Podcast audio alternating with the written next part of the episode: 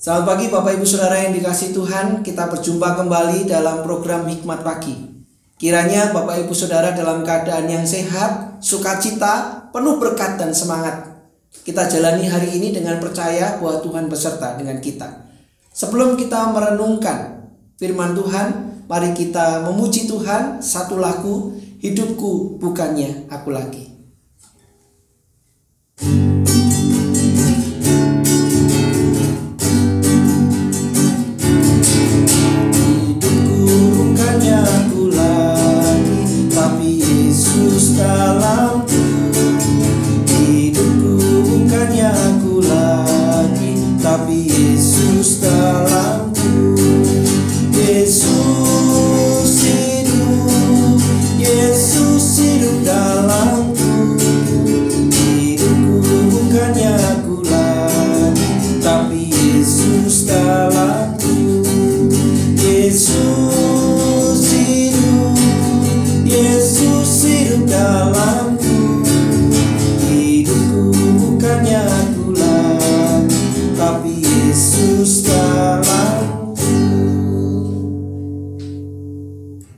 Yesus hidup di dalam hidup kita dan hidup kita menjadi berubah karena Kristus. Mari Bapak Ibu Saudara kita berdoa. Bapak yang baik kami datang di hadapanmu dengan penuh syukur dan sukacita. Engkau Tuhan yang baik, Engkau Tuhan yang besar, Engkau Tuhan yang mulia dalam hidup kami. Kami bersyukur Tuhan pagi ini kami boleh datang di hadapanmu dan kami mau menyerahkan kehidupan kami. Kami percaya bahwa kami adalah umat yang sudah ditebus. Oleh karena itu, biarlah kehidupan kami sesuai dengan apa yang Tuhan mau. Hidup kami bukan lagi milik kami, tetapi milik Kristus yang mengasihi kami. Berbicaralah Tuhan karena kami siap untuk mendengar firman. Dalam nama Yesus. Amin.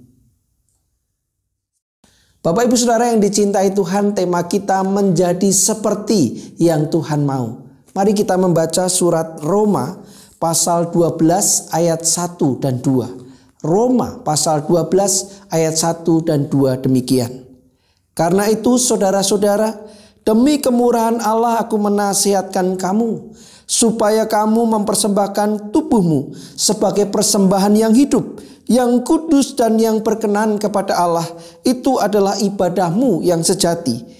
Janganlah kamu menjadi serupa dengan dunia ini, tetapi berubahlah oleh pembaharuan budimu, sehingga kamu dapat membedakan manakah kehendak Allah, apa yang baik, yang berkenan kepada Allah, dan yang sempurna. Demikianlah firman Tuhan.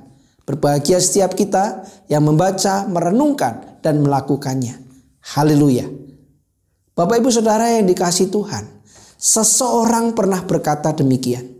Bila hidup kita adalah milik Tuhan, maka kita harus bersedia diubah oleh Tuhan menjadi seperti yang Dia mau.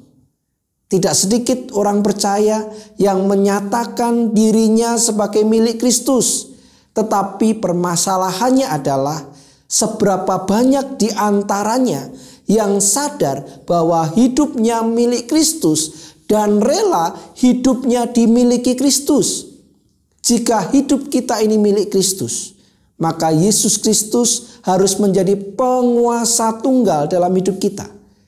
Ia memiliki otoritas untuk membenahi dan melakukan apa saja atas hidup kita seturut dengan kehendaknya. Mengapa demikian? Karena menurut Rasul Paulus, kita bukan milik kita sendiri, Sebab kita telah dibeli dan harganya telah lunas dibayar oleh Allah dalam Kristus Yesus. 1 Korintus pasal 6 ayat 19 dan 20. Kita telah disalibkan dengan Kristus sehingga hidup kita bukan lagi kita sendiri yang hidup, melainkan Kristus yang hidup di dalam kita. Galatia pasal 2 ayat 18 sampai 20. Dengan kata lain, Menjadi milik Kristus berarti kita menyerahkan kendali hidup kita kepadanya.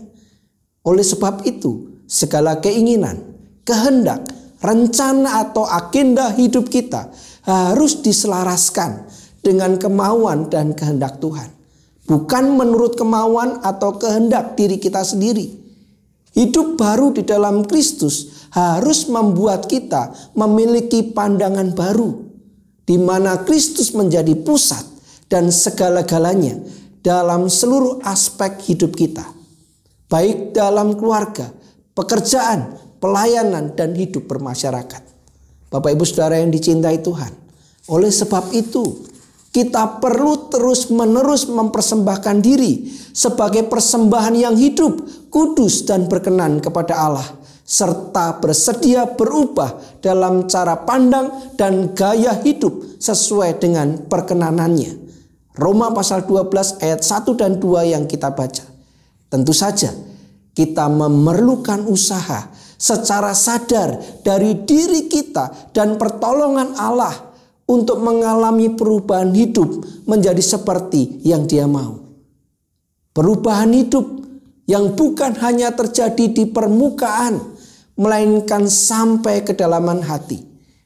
Anugerah Kristus akan terus mendorong kita yang telah mengalami pembaharuan untuk mencari dan melakukan perkenan Allah oleh sebab itu, hendaklah kita bertekun dan setia dalam hidup yang memperkenankan hatinya, sehingga kita semakin serupa dengan Kristus, serta layak disebut miliknya.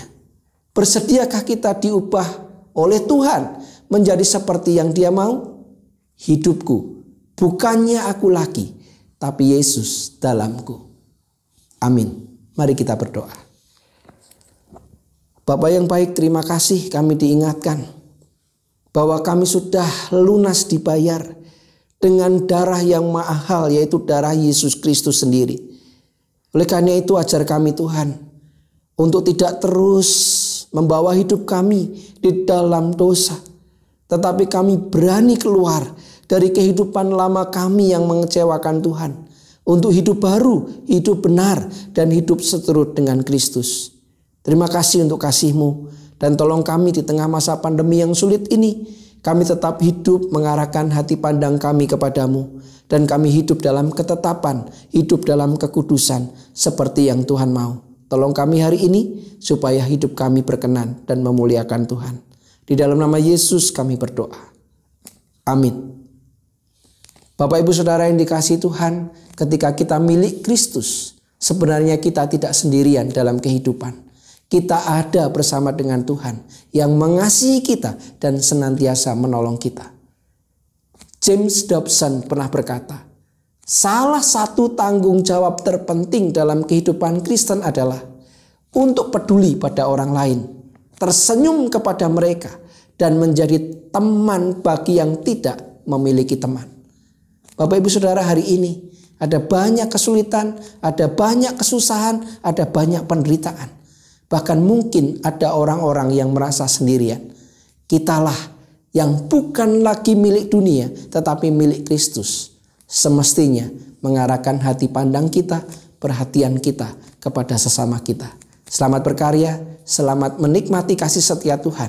Mari kita peragakan kehidupan serupa Kristus, bukan hanya memikirkan diri kita, tapi bagaimana memikirkan sesama. Jaga kesehatan, selalu semangat, laksanakan protokol kesehatan. Tuhan memberkati.